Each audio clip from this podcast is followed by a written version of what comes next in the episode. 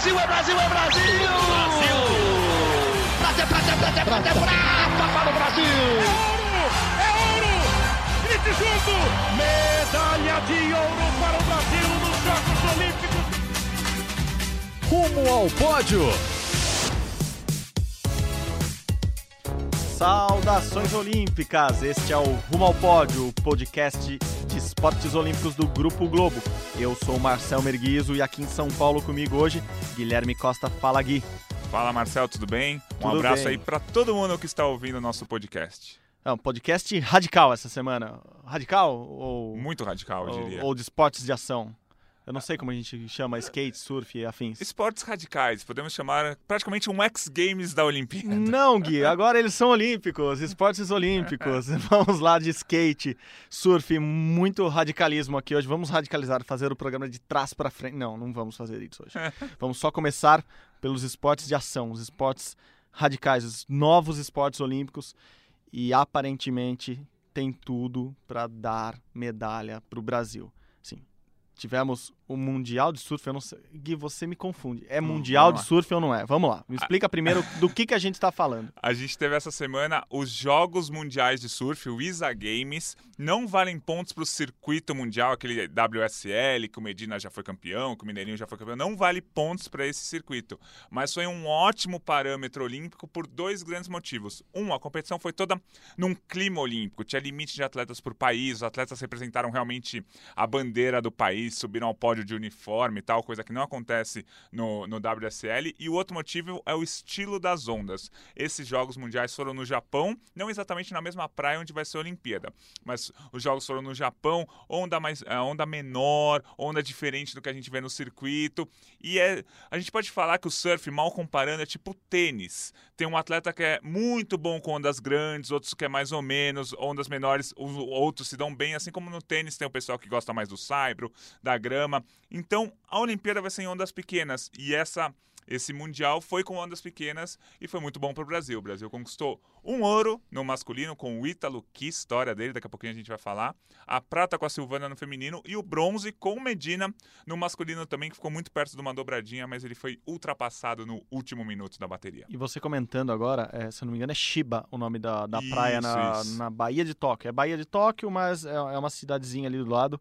É, e eu lembro do Medina no final do ano passado, depois de conquistar o circuito mundial, a gente conversou com ele aqui em São Paulo e a gente perguntou, a gente, digo, eu estava com o Guilherme Pereira, é, outras pessoas ali do, do, da, da T V Globo, do Sport T V, e nesse bate-papo com o Medina a gente perguntou, ah, o que você conhece lá? Ele falou que tinha surfado algumas poucas vezes, mas não, se eu não me engano não tinha competido lá ainda, mas ele falou justamente isso, a gente já sabe, e ele falou assim, colegas meus que já foram para lá falaram, ah, a onda é pequena, é, não, não vai ter tubo, não vai ter aquele clássico do surf, mas é um lugar que você vai se dar bem. Então o Medina tá com isso na cabeça, que é um lugar que ele pode conquistar medalha e, bom, voltou com bronze já nesse, vamos chamar de evento teste, assim, né? É. Esse mundial que a gente não vai considerar como título mundial. O Ítalo não é campeão mundial por causa do I S A Games, né? Ah, mais ou menos, e... assim, é...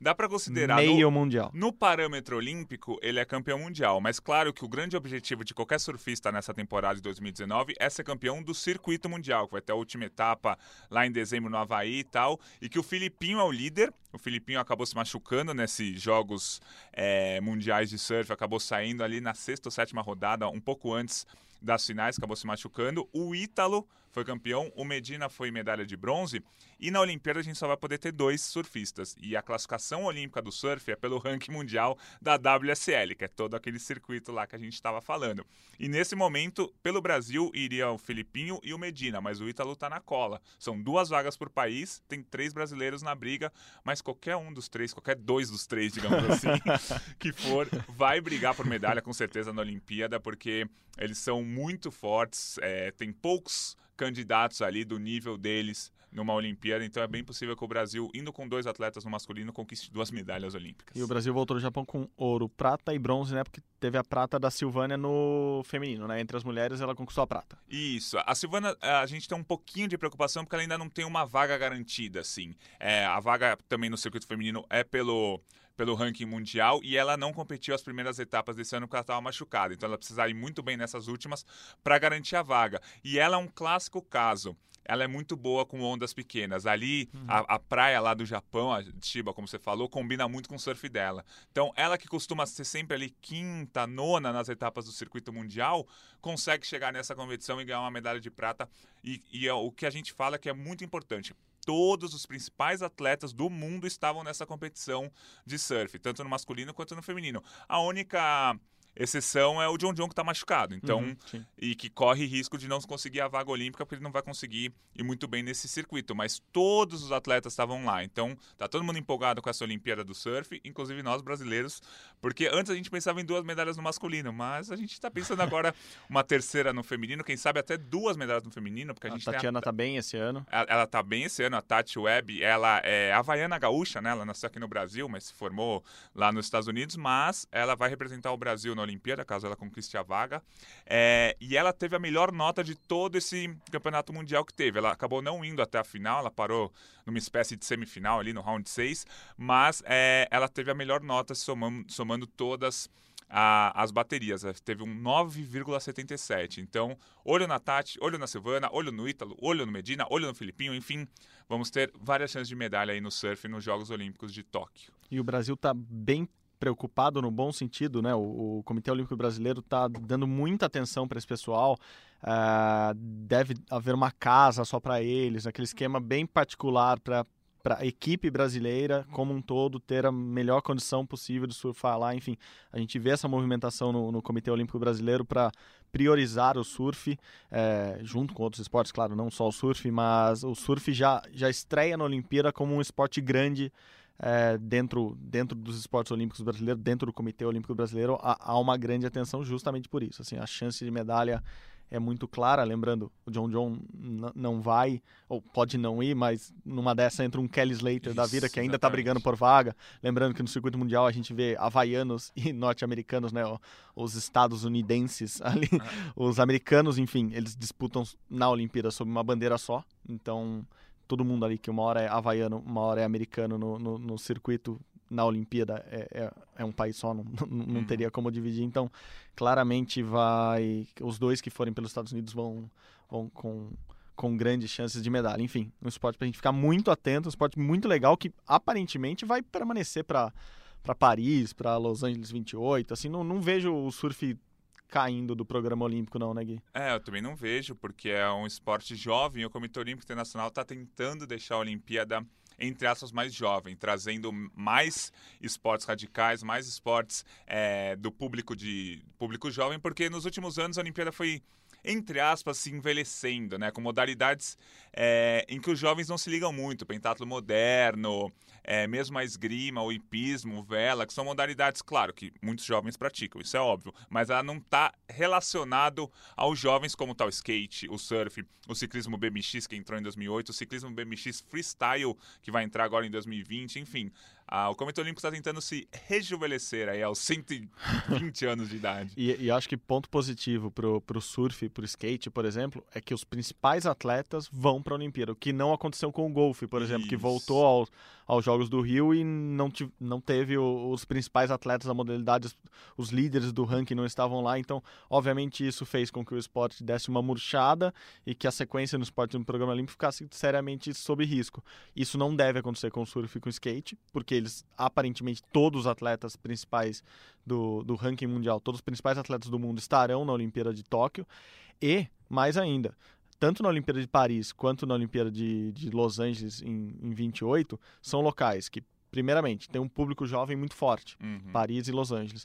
E são berços, tanto do surf quanto do skate. Assim, tem muito skatista, tanto em L A quanto, quanto no, em Paris, quanto ali na França. São, são cidades que, que atraem esse tipo de, de público. E perto de Paris, obviamente em Paris, não, não, o surf não será em Paris. É, será numa praia ali perto, mas, por exemplo, Biarritz, que é uma praia super famosa, é perto de Paris, assim, não, não é um deslocamento muito grande. É L A, ali, as praias de, de Los Angeles são ali perto. E, enfim, eu acho que tem tudo para os dois esportes que ainda não estão garantidos nos programas olímpicos das duas próximas Olimpíadas continuarem e continuarem com sucesso. Assim, prevejo o sucesso, como você sempre prevê as coisas. Né? Projeto sucesso para ambos esportes, aproveitando o gancho. Tivemos Mundial de Skate Park em São Paulo. Vamos ter Mundial de Skate Street em São Paulo, nessas duas semanas, nos dois finais de semana. E o Brasil já começou, digamos, bem no Mundial de Parque, né, Gui? Sim, é. A gente, sim, a gente esperava um título do, do Pedro Barros, que já é multicampeão e tal. Mas quem se destacou mesmo pelo Brasil foi o Luizinho, que foi medalha de prata, e o Pedro Quintas, que foi medalha de bronze.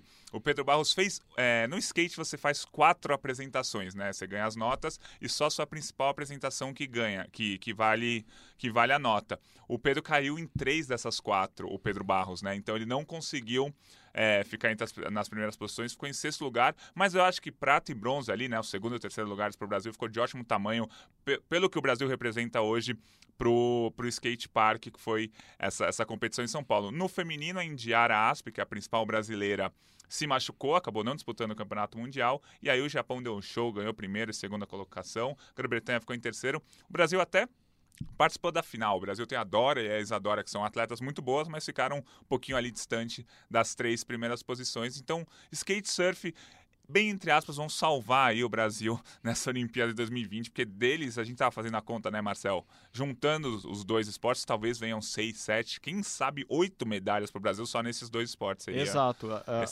excepcional. A gente estava fazendo cálculos aqui, apesar de ser, sermos de humanas, é, e tomando só como base o circuito mundial ou esses mundiais que estão acontecendo nessas duas semanas aqui em São Paulo e esse que aconteceu no Japão, uh, as chances são muito grandes de medalha, né, Gui? Aquela, aquela conta que você sempre faz, quanto mais chance, mais, mais chance de medalha, uh, a, a, a medalha vir, é, a medalha fica muito mais perto de vir. E pensando que no skate, no, no surf, desculpa, foram três medalhas de seis possíveis, no skate também, assim, de, até agora, de seis possíveis, já vieram duas, no street são mais seis medalhas possíveis, e assim, hoje a gente tem três, as três líderes do ranking no, no street feminino são brasileiras, é, no masculino também temos o Kelvin, que está ali entre os primeiros, então, assim, sendo otimista, quatro medalhas no, no Mundial de Street da semana que vem, desta semana, é, não é nada impossível. Isso já torna... dá oito nesses, tre... Sim, nesses dois esportes. É muita é. medalha. Você pensar que o Brasil, há vinte anos em Olimpíada, não conquistava é, tudo isso, isso. No, com a delegação inteira. E, e hoje a gente está falando de um esporte só que pode, pode conquistar tantas medalhas. Só assim, falando do nome das, das meninas que são as três líderes do ranking de street, Pamela Rosa é a primeira, a Raíssa Leal é a segunda, conhecida por muitos como Fadinha do Skate, porque ela tem onze anos apenas, enfim, tem uma história bonitinha aí de, da primeira vez que ela andou de skate e a mãe filmou, andou de skate não, a primeira vez que, a, que ela apareceu, que ela viralizou na internet, ela estava vestida de, de Sininho, a personagem do... Do, do Peter Pan, da, da, da história do Peter Pan, então a mãe filmou, colocou isso na internet, e ela fazendo uma manobra vestida de, de Sininho e virou a Fadinha do Skate, enfim, ela é a segunda colocada e a Letícia Buffoni é a terceira, então são três brasileiras nas três primeiras colocações, com o Mundial ocorrendo no Brasil, elas podendo somar oitenta mil pontos, é, a maior, é o maior número de pontos que, um, que, um, que uma competição no circuito esse ano vai dar, então quem ganha basicamente se coloca na Olimpíada de Tóquio, ou seja, a gente está falando de um esporte, de uma modalidade, especificamente o, o street, de um esporte, o skate, que tem muita chance de trazer muitas medalhas para o Brasil. Inclusive, a conta que a gente estava fazendo era em cima do recorde de medalhas que o Brasil tem numa Olimpíada só, com um esporte só, que é do judô, em dois mil e doze, com quatro medalhas. Quer dizer, a chance do skate igualar ou trazer mais que isso é possível. Hoje, olhando o ranking, olhando os mundiais, é, é um... Eu diria até que é provável, é, né? É uma conta Sim, provável, é, é, é. É um, a projeção, a gente coloca quatro ou cinco medalhas pro, pro skate. É, tudo isso que você falou, você tem total razão. E é aquele negócio assim, quanto a gente sempre fala aqui, quanto mais chance de medalha o Brasil tiver, mais medalhas vai conquistar. Então vai chegar no surf com quatro chances reais de medalha e vai chegar no skate com doze chances, ou vai, pelo menos dez chances reais de medalha. Então, se você chegar com catorze chances nesses dois esportes, o Brasil vai conquistar cinco, seis, sete, quem sabe oito medalhas. Então, quanto mais chances, melhor, porque se um cai, um se machuca, acontece alguma coisa com o outro, o Brasil tem vários backups aí nessas modalidades para conquistar essas medalhas. Bom, vamos lá. Nossos produtores, repórteres que estavam no, no Mundial de, de Parque vão, vão, vão trazer mais detalhes do que foi esse... essa cobertura e o que foi esse, esse primeiro Mundial aqui em São Paulo. Semana que vem tem mais Mundial. Eu, Marcel e o Gui estaremos lá e contamos tudo para vocês semana que vem. Por enquanto, vamos lá para o parque. Vamos passear no parque.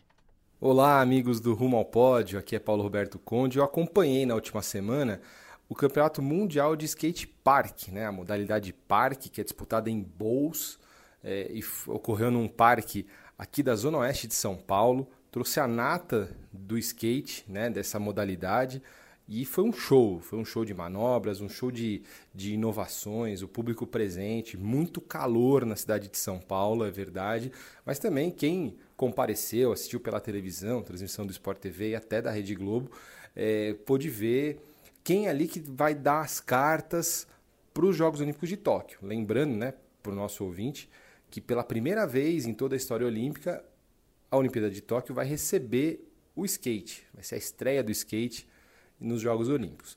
No masculino, dois brasileiros no pódio, mas o campeão foi um americano. Quem levou foi o Reimana Reynolds, que é natural do Havaí, nascido em Honolulu, né, e não optou pelo surf, né, o que é, assim, curioso, né, os havaianos são conhecidos pelo surf, não pelo skate. Mas, enfim, ele ele está se colocando como um grande candidato à medalha na Olimpíada.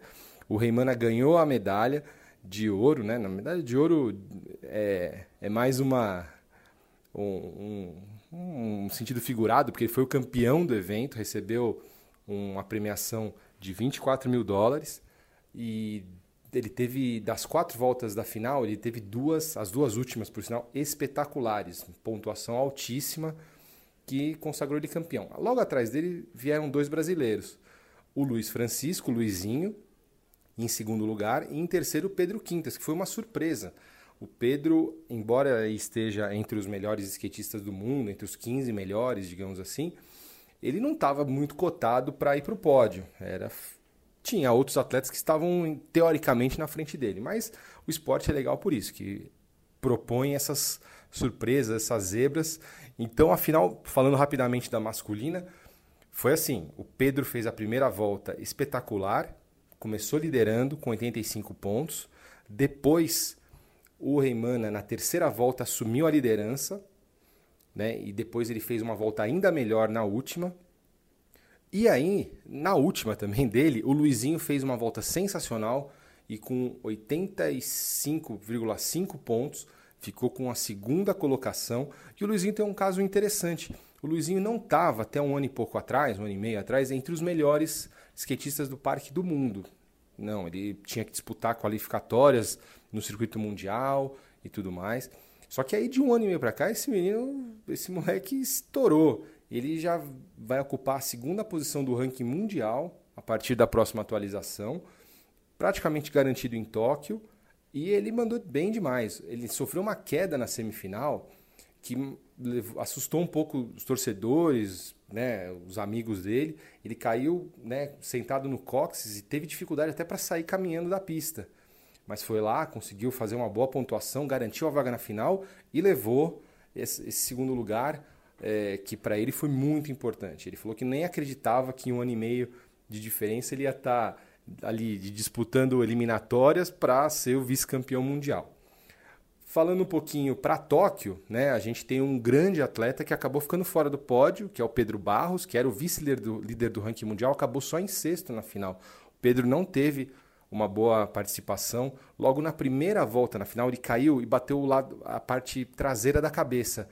Diz que não aconteceu nada, que foi tudo bem, mas teve um pouquinho de sangue, ele não se sentiu confortável depois e não conseguiu se recuperar. Mas o Pedro é multicampeão de X Games, campeão mundial do circuito mundial, então ele vai estar forte para os Jogos de Tóquio. Então a gente tem que prestar atenção nesses três nomes aí para o Brasil: Pedro Barros, Luiz Francisco e Pedro Quintas. No naipe feminino do mundial, olha, ela foi só a terceira colocada, só entre aspas, né? É, porque não é nada fácil ser a terceira melhor do mundo. Mas a britânica Sky Brown deu um show, deixou todo mundo boquiaberto pelo seguinte: além das manobras sensacionais que ela consegue fazer, a menina tem só onze anos. onze anos de idade, recém-completados. Né? Ela é britânica, o pai é inglês, né? Mas a mãe é nascida no Japão, a mãe é japonesa, então a família toda mora numa ilha no Japão, uma ilha chamada Miyazaki. Uma ilha pequenininha, bem é, modesta, e é lá que ela treina, ela surfa, ela tem um irmãozinho pequeno de sete anos chamado Ocean, que estava lá presente, o menino é meio encapetado assim, nunca para quieto, enfim, também roubou a cena. Mas a Sky Brown, todo mundo ficou boquiaberto com as manobras, com a consistência dela, né? Ela fez quatro voltas muito boas na final, não é que ela conseguiu uma nota numa... em uma volta e segurou ali com o regulamento debaixo do braço. Não, cada volta dela foi melhor, mas ela acabou superada por duas japonesas. A campeã foi a Mizuho Okamoto, que já é a líder do ranking mundial, é considerada a grande favorita para uma medalha de ouro na Olimpíada. E em segundo lugar ficou outra japonesa, japonesa a Sakura Yosozumi, que também tem grandes resultados, campeã de circuito mundial e tudo mais. A Mizuho Okamoto, ela tem treze anos também, não é tão mais velha assim, muito pelo contrário. Só prova que o skate é realmente o terreno aí da, da juventude, dos, pré, dos pré-adolescentes, né? Então, olha, vale muito a pena ficar de olho. Eu, particularmente, eu fiquei, assim, chocado com a capacidade, com o carisma e como a Sky Brown conseguiu dominar toda a competição, atrair todos os olhares e não sentir pressão ali no momento da final, quando ela foi exigida. Então, acho que é um nome bom para a gente anotar para Tóquio. Do lado brasileiro, né, tivemos duas finalistas, a Dora Varela e a Isadora Pacheco, sexta e sétima colocadas, respectivamente, mas a nota triste ficou por conta da ausência da Indiara Asp. A Indiara é a nossa melhor brasileira, né, em termos de ranking, de conquistas aí no, no skate park, só que ela teve um problema no pubis. Sofreu uma queda numa etapa do circuito mundial, achou até que ia conseguir se recuperar, mas não conseguiu, infelizmente. Então, gente, é isso, basicamente, é, esse é um resumo do que aconteceu no, no Mundial de Parque, e eu acho que, assim, o Brasil tem muitas possibilidades de medalha no skate, acho que não tem nada é, que a gente possa reclamar, não. E, lógico, o skate vai abrilhantar a Olimpíada, trazer uma nova dinâmica, trazer um novo público, e essa era a expectativa, né? E foi devidamente correspondida aqui no Mundial de São Paulo. Todo mundo ficou muito animado com o que viu, e os brasileiros consolidando as chances aí de irem bem na Olimpíada de Tóquio. Agora, em São Paulo também, nessa semana aqui, que está acontecendo, a gente vai ter o Mundial da, modalidade, desculpa, da modalidade street, que é diferente um pouco do parque, que talvez, olha, eu diria que até tem mais chance de os brasileiros se darem bem, ou seja, o Brasil está muito bem servido no skate. É isso aí, galera. Eu volto com vocês aí e vamos lá. Obrigado pela participação do Rumo ao Pod. Um abraço. É isso aí. E partindo dos radicais para um dos esportes mais tradicionais da Olimpíada e todas as modalidades que a gente conhece, admira e acompanha, acabou o Mundial de Basquete, né, Gui? Um Mundial super importante, com equipes gigantescas e com surpresas ou sem surpresas para você? A gente teve surpresa. No título final foi uma pequena surpresa. A Espanha era uma das três, quatro principais candidatas e ficou com o título, mas durante o Mundial a gente teve muitas surpresas, inclusive envolvendo o Brasil. Espanha foi campeã com vitória em cima da Argentina. Os Estados Unidos ficou pelo caminho, perdeu lá para a França nas quartas de final. Os Estados Unidos com uma espécie de time C barra D, jogadores da N B A, jogadores muito bons da N B A, mas os craques da N B A não foram. Mas os Estados Unidos mesmo assim garantiram vaga na Olimpíada, se classificaram para a Olimpíada por esse Mundial. Estados Unidos e Argentina, que foram os melhores países das Américas, é, a Espanha e a França, os melhores países da Europa, a Austrália, melhor país da Oceania, Nigéria, melhor país da África e o Irã, melhor país da Ásia. Então, sete vagas já foram para a Olimpíada pelo, por esse Mundial de Basquete. O Japão já está garantido por ser país sede, oito. Sobram quatro vagas para ser disputa, para serem disputadas um pré-olímpico mundial em junho do ano que vem. Vai envolver o pré-olímpico, vão ser vinte e quatro times disputando o pré-olímpico. Vão ser é, seis pré-olímpicos, quatro pré-olímpicos diferentes, com seis times cada. O vencedor de cada pré-olímpico se classifica para a Olimpíada. Vai ser muito perto da Olimpíada, vai ser em junho. Esse, esse pré-olímpico ainda não tem sede definida, ainda não tem os grupos definidos, ainda não tem os cabeças de chave definidos, enfim, muita indefinição, mas o que a gente sabe é que vai ser pedreira de qualquer maneira, porque o Brava tem, o que tem de país bom que vai estar nesse pré-olímpico, a começar pelo Canadá, que não foi pro, que foi pro Mundial sem jogadores da N B A, já anunciou que vai para essa, para esse pré-olímpico com jogadores da N B A, aí da Europa, Eslovênia, Croácia, a...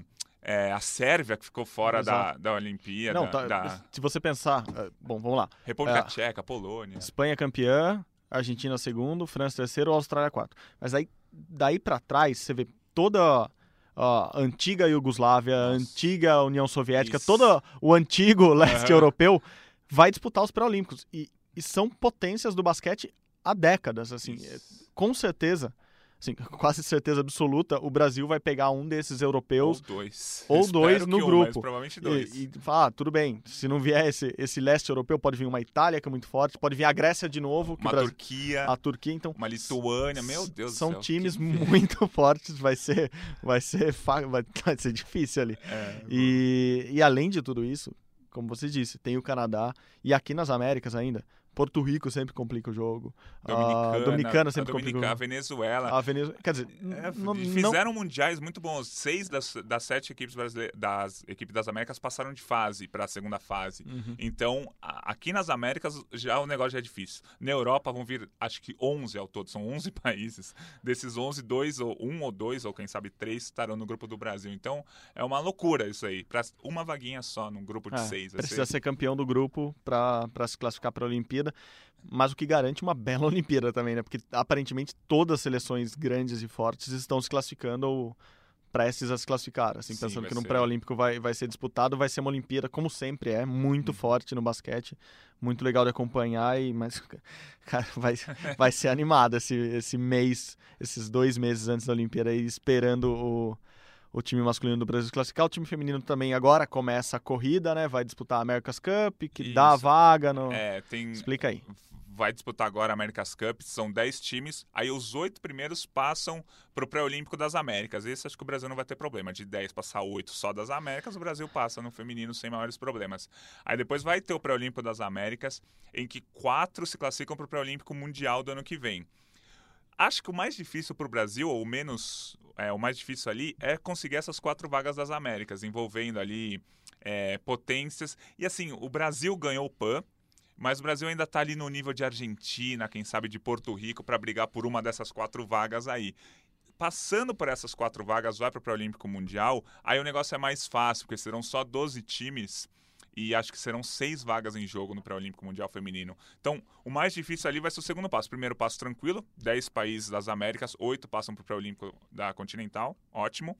Aí desses oito que vão estar, quatro vão para o pré-olímpico mundial. Aí vai ser um, um funil ali mais difícil. Estando no pré-olímpico mundial, de doze se classificam seis, se não estou enganado. Então, acho que o... Por incrível que pareça, o basquete feminino tem um caminho menos difícil para chegar na Olimpíada do que o masculino, mas a gente torce para os dois estarem lá. Sim, e, mas é um bom um esporte tão tradicional do Brasil, um esporte com medalhas olímpicas no, no currículo. É, hoje vive... É uma névoa. Você, você é. pode classificar as duas seleções para a Olimpíada, como pode ir sem o basquete para a Olimpíada. Sim. Assim, é. É... E seria a primeira vez em muitos e muitos anos. Já não sei nem desde quando que o basquete brasileiro não fica fora. Quando o masculino ficou fora recentemente, o feminino esteve uhum. representado.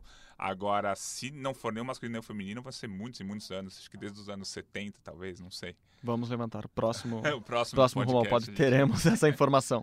É, senão, nossos vários produtores aqui vão levantar isso aqui. Enquanto o Gui comenta algo muito importante dessa semana, o comecinho ali do, da, da quarentena dos mundiais, mas já temos um quadro de medalhas, se a Olimpíada fosse hoje, atualizada, né? Isso. O que que eu faço? Obviamente, dois mil e dezenove não tem uma Olimpíada, mas aí eu junto todos os campeonatos mundiais num quadro de medalha só. Junto de natação, com de judô, com de luta olímpica, com de boxe, com de todas as modalidades, e junto num quadro de medalha só para ver como seria uma Olimpíada se fosse, se acontecesse em dois mil e dezenove. E o Brasil, nesse quadro de medalhas, tem quinze medalhas.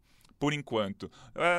O, o destaque é a Nathalie da esgrima, que lá em junho foi campeã mundial. Vocês não se lembram, mas sim, o Brasil teve uma campeã mundial de esgrima esse ano. O Isaquias foi campeão mundial de canoagem, no seu mil metros. E tem o, o Ítalo, que venceu o surf. Dessas quinze medalhas, foram essas três medalhas de ouro. O Brasil também tem quatro medalhas de prata, por enquanto. A Silvana do surf, o Luizinho do skate, que a gente já comentou.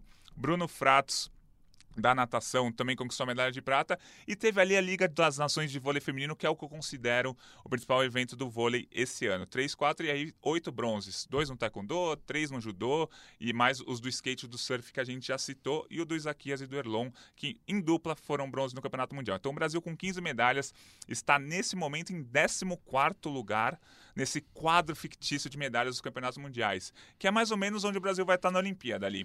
Atrás, claro, primeiro vem as superpotências, Estados Unidos, China, Grã-Bretanha, Rússia, depois as potências, Japão, Alemanha, França, Austrália, aí aqueles países que estão brigando pelo top dez atualmente de quadro de medalhas nas principais competições, Itália, Coreia, Hungria e Holanda, aí começa a briga do Brasil para ser décimo terceiro, com Canadá, com Ucrânia, com Polônia, com Espanha, enfim. E o Brasil nesse momento, nesse quadro fictício de medalhas ali que eu, que eu formei, o Brasil é o décimo quarto colocado.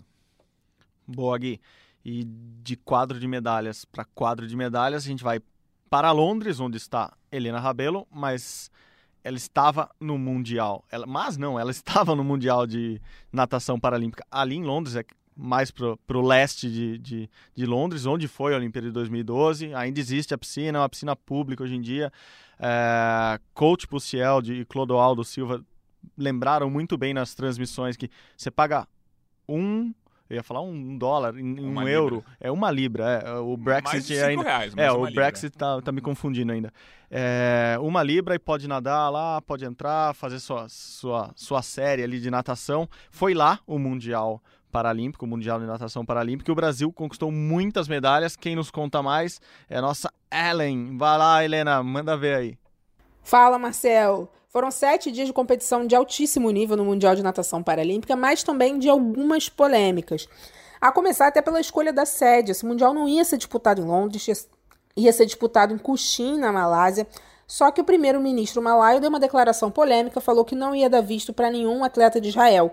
Os dois países não têm relações diplomáticas, mas esporte e política deveriam, na teoria, pelo menos, ficar separados, né?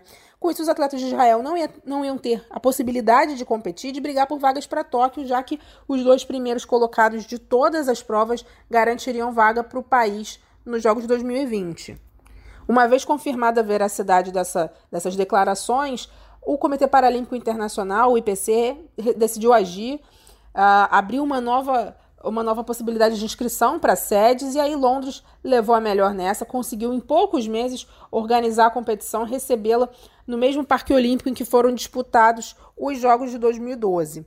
Se nessa questão específica a grande maioria dos atletas ficou feliz, né, com o Comitê Paralímpico Internacional, não dá para a gente dizer o mesmo em relação a uma mudança de critérios na classificação funcional. A classificação funcional é a divisão dos atletas de acordo com a deficiência de cada um, seja motora, seja, é, seja intelectual, seja visual, nas classes, aquela sopa de letrinha que a gente vê acompanhando em cada prova, e permite, né, que os atletas sejam distribuídos de forma a terem competitividade de acordo com as suas deficiências, né? Mais de mil atletas foram reclassificados no ano passado, e essa, como foi a primeira grande competição, foi o primeiro grande teste dessa, dessas novas, desse reposicionamento dos atletas nas classes.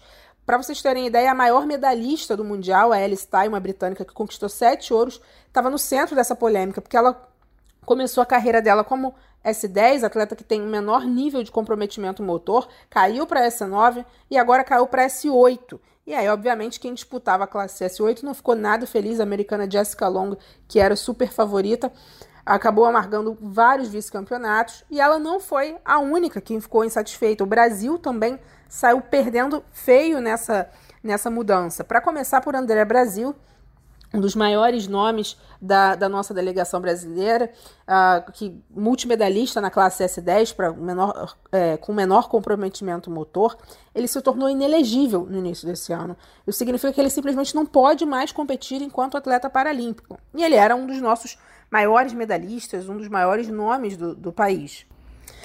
Além dele, o Daniel Dias, que é o maior atleta, da, o atleta, maior atleta paralímpico, não só da natação, mas o maior atleta paralímpico do país, foi altamente prejudicado. Não, o Daniel não mudou de classe, ele continua sendo S cinco. O que acontece é que vários adversários que eram da classe S seis, uma classe acima, teoricamente com menos comprometimento motor, foram remanejados para a classe S cinco, ou seja, da noite para o dia ele teve que lidar com adversários muito mais fortes, muito mais competitivos, perdeu os recordes mundiais que, que ele tinha e se viu numa situação inédita. Ele sempre foi o carro-chefe de medalhas para o Brasil e agora não temos mais esse cenário. Aqui em Londres ele conquistou quatro medalhas nas quatro provas individuais que ele disputou, um ouro, uma prata e dois bronzes. O Daniel, obviamente, ficou bastante chateado com essa situação e cogita, inclusive, diminuir o número de provas que ele vai nadar nas Paralimpíadas de Tóquio para dar aquele tiro certo, né? Realmente disputar o que ele tiver chance real de medalha, porque a vida dele tá difícil, principalmente por causa de um chinês, o Li Xiaowang, se a minha pronúncia do chinês estiver correta. Mas, enfim, esse chinês tornou a vida do Daniel muito complicada. A única prova que o Daniel foi ouro foi justamente quando o chinês não estava competindo. Com essas mudanças todas, o Brasil caiu bem no quadro de medalhas. No último Mundial foi quarto, nesse foi décimo primeiro colocado. Foram cinco ouros, seis pratas e seis bronzes. A Itália surpreendeu todo mundo, foi líder do quadro de medalhas, nunca teve nesse primeiro escalão mundial da natação, mas dessa vez conquistou cinquenta medalhas, sendo vinte delas de ouro. Quando as coisas vão bem, tudo dá certo, né? Teve até ouro duplo, um empate, numa das provas da classe S nove. É, isso vai ter um impacto importante para o Brasil nos Jogos de Tóquio, eu explico por quê. Na Rio dois mil e dezesseis, o Brasil e a Itália estavam ali rivalizando na busca, na, na busca por posição no quadro de medalhas, né? O Brasil terminou em oitavo e a Itália em nono. Mas o desempenho da natação da Itália nos Jogos do Rio foi muito menor do que agora. Então, o que a gente pode esperar é que em Tóquio a Itália ultrapasse o Brasil no quadro de medalhas. Pode ser que o Brasil perca a posição também para outros países, mas para a Itália é muito, muito provável. Olhando agora pelo lado do copo meio cheio, né? Se a gente não tem mais os super medalhistas, né, que carregavam o Brasil nas costas, a gente pode é, citar uma evolução do Brasil nas classes é, com deficientes intelectuais, S quatorze, e visuais, de S onze a S treze. E aí, nessa evolução, principalmente dos deficientes visuais, vale guardar esse nome, ó, Maria Carolina Santiago. Ela conquistou dois ouros e duas pratas, uma individual e a outra prata no revezamento misto, mas foi o grande nome da delegação do Brasil aqui, a atleta que mais vezes subiu ao pódio com, nos degraus mais altos, se a gente pode dizer assim, né? Porque ela e o Daniel tiveram o mesmo número de conquistas, mas ela teve dois títulos, é uma atleta estreante em mundiais. Até o ano passado, ela não sabia que era elegível para a natação paralímpica, ela competia entre atletas é, com, é, na natação convencionais, entre atletas com nenhuma deficiência. A, a Carol tem baixa visão, e aí está fazendo agora esse trabalho de amadurecimento. A gente espera que para os Jogos de Tóquio ela chegue ainda mais afiada, brigando realmente por medalhas. Ela puxou, na verdade, uma, uma, um perfil diferente da delegação brasileira, né? Porque mais atletas conquistaram medalhas, e principalmente as mulheres. Essa foi a primeira vez que a gente teve um campeonato mundial em que as mulheres ganharam mais medalhas do que os homens. Para começar, a gente tinha mais mulheres do que na última edição, a gente tinha o dobro. Eram doze agora em relação a só seis da Cidade do México. E seis dessas mulheres conquistaram medalha. Foram nove pódios femininos, né? Porque a Carol, a Edênia Garcia e a Joana Neves subiram mais de uma vez ao pódio, mas seis atletas vão voltar para casa com medalha. Foram nove medalhas conquistadas por mulheres contra sete conquistadas por homens. E a conta fechou aí com um revezamento misto para atletas com deficiência visual. É isso, essas foram... Esses foram os principais destaques, né, do Mundial de Natação Paralímpica. Foi uma super competição. Espero que vocês tenham assistido, que tenham gostado. E se não, e se não viram, é só clicar lá na página de Paralimpíadas do Globo Esporte ponto com, que está tudo registrado. Um abraço. Valeu, Helena. Brigadão. Mind the gap. Não, não se esqueça, essa, essa dica em Londres é sempre importante. E valeu, Helena. Obrigado, viu? E voltamos aqui dos nossos muitos quadros de medalhas para, enfim, fazer o esperado, tão esperado de toda semana, termômetro olímpico. Gui, vamos lá, o que esquentou essa semana, o que, o que esfriou essa semana? Se você quiser, eu começo aqui com, com uma mensagem da nossa queridíssima ouvinte, Ana Carolina Oliveira.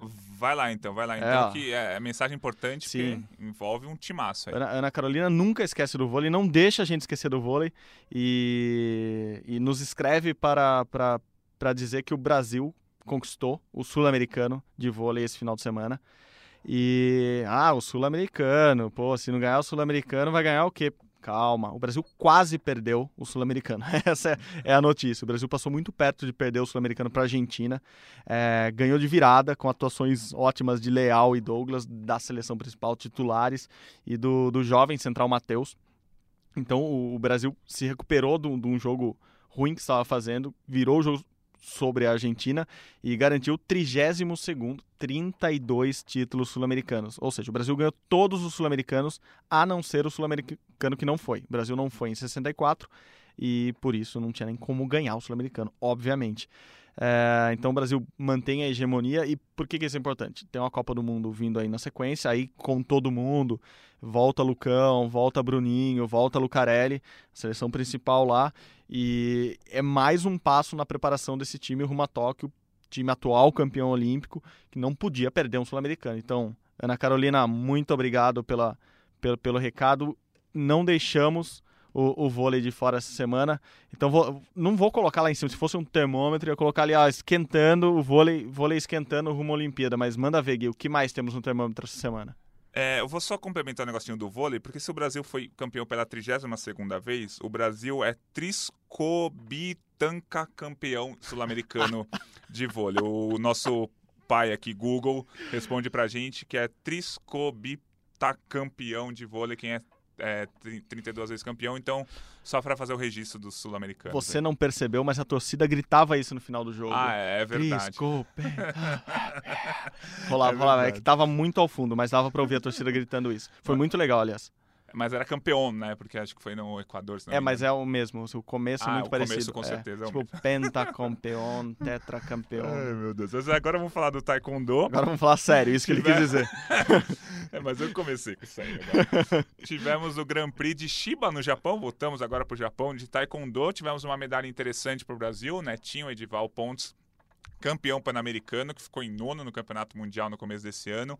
Foi bronze no, no, no Grand Prix do Japão, conquistou pontos importantes no ranking olímpico e vai colocar mais uma dor de cabeça ali para a Confederação Brasileira, porque o taekwondo tem um regulamento meio diferente, em que cada país só pode mandar quatro atletas para a Olimpíada. São oito categorias, quatro no masculino e quatro no feminino. E cada país só pode mandar dois atletas no masculino e dois no feminino, a não ser que você consiga classificar cinco ou seis pelo ranking mundial, coisa que o Brasil não vai conseguir. Então, o limite do Brasil para a Olimpíada é levar quatro atletas, dois no masculino e dois no feminino. Só que o Brasil no masculino, principalmente, tem uma dor de cabeça incrível aí, porque a gente tem na categoria pesada o Michael, que é campeão olímpico, foi bronze no mundial desse ano. O Ícaro na categoria até oitenta quilos, que foi vice-campeão mundial esse ano e prata no Pan. Tem o Netinho, o Mila, que é o Edival. Eu achei que ele não ia cantar hoje, eu, eu tava me segurando aqui, porque ele já não cantou no net, as três primeiras vezes que ele falou Netinho. Tem o, o Netinho, que tá muito bem no ranking mundial, tem conquistado medalhas importantes. E tem também o, o Paulo Ricardo, com seu olhar quarenta e três ali, na categoria é, até cinquenta e oito quilos, que ele também foi medalhista no mundial. Então, desses quatro atletas cheios de currículo, três deles campeões mundiais e o outro que foi bronze nesse Grand Prix, que é o melhor brasileiro desses três, sim, no ranking mundial, a confederação vai ter que escolher só dois para ir para Tóquio. Então, uma dor de cabeça aí para a confederação, mas uma dor de cabeça positiva. Escolher dois para ir para o pré-olímpico. Isso, não é nem para ir para Tóquio. É, assim, isso, é, esse, esse que é o grande problema. Apesar do Brasil ter vários atletas bons atualmente no taekwondo, assim, uma geração muito boa mesmo, assim, para prestar atenção, foram muito bem nos Jogos Pan-Americanos de Lima, por exemplo.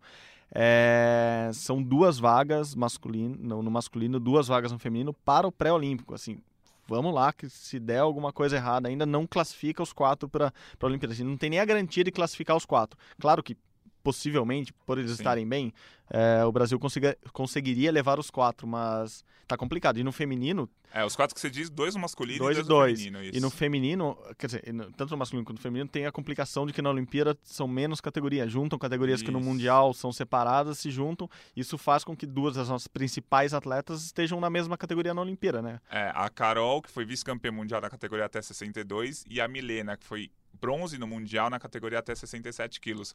As duas disputam a mesma vaga, tanto que elas, por um...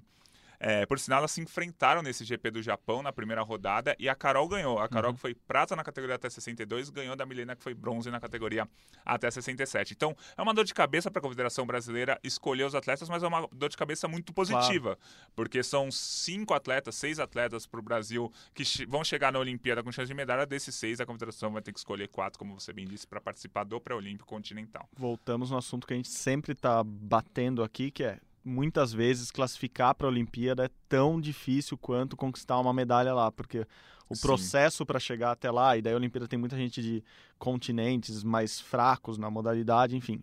Aliás, no taekwondo isso não existe muito, o taekwondo é mega democrático no, isso, no mundo, acho né? Acho que é um, é um dos esportes mais democráticos. Claro que o atletismo é mais por ter mais Sim. disputa de medalhas, mas o taekwondo, por exemplo, o Gabão ganhou medalha no último campeonato mundial, Costa do Marfim tem, um, tem atletas muito bons, o taekwondo, claro, na Ásia é muito bom, na Coreia, na Coreia principalmente, mas o Japão, o Irã, o Afeganistão já ganhou medalha olímpica, na Europa ali, todos os países, principalmente ali, Sérvia, a Croácia são muito fortes, mas a Turquia também é muito forte. E nas Américas é muito forte o taekwondo. A gente viu o nível do P A N e a gente sabe como vai ser a Olimpíada para os países americanos. O Brasil é muito bom, como a gente está explicando. Os Estados Unidos tem atletas bons, Canadá tem atletas bons, Cuba tem um time muito bom, México tem uma equipe muito homogênea, é, República Dominicana tem medalhistas olímpicos, enfim. O taekwondo é muito democrático e viva, viva o taekwondo, porque viva é muito bom isso. E, e para encerrar, eu não vou citar que a Sandy não estava nesses, ah, é nesses eventos, porque o Gui ia querer começar a cantar um pouquinho de Sandy para encerrar num bom astral esse podcast de hoje, mas eu não vou lembrá-lo que, não, que é, a Sandy é, imortal, é uma... É imortal.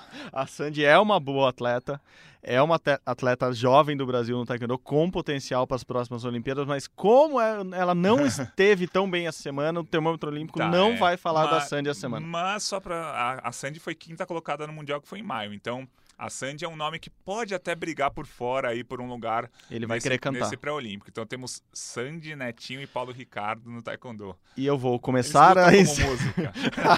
Eu vou encerrar este podcast por hoje, porque senão Guilherme Costa vai cantar mais Sandy e Júnior, que também está... Imortal, Lenda, todas essas músicas aí. Ele acabou de colocar o fone de ouvido dele aqui para escutar oh, oh, as músicas tudo, de tudo, Sandy e Júnior. Dentro... Mas eu vou encerrando antes aqui. Você pode colocar o seu fone de ouvido e escutar o nosso podcast nas plataformas que você preferir. Vamos pular, hein? Se você preferir também, globoesporte ponto com barra podcasts. Você escuta o Rumo ao Pod, escuta todos os outros podcasts do Grupo Globo. E a gente fica por aqui, mandando aquelas saudações olímpicas. E até semana que vem. Valeu! Tchau, tchau! Valeu!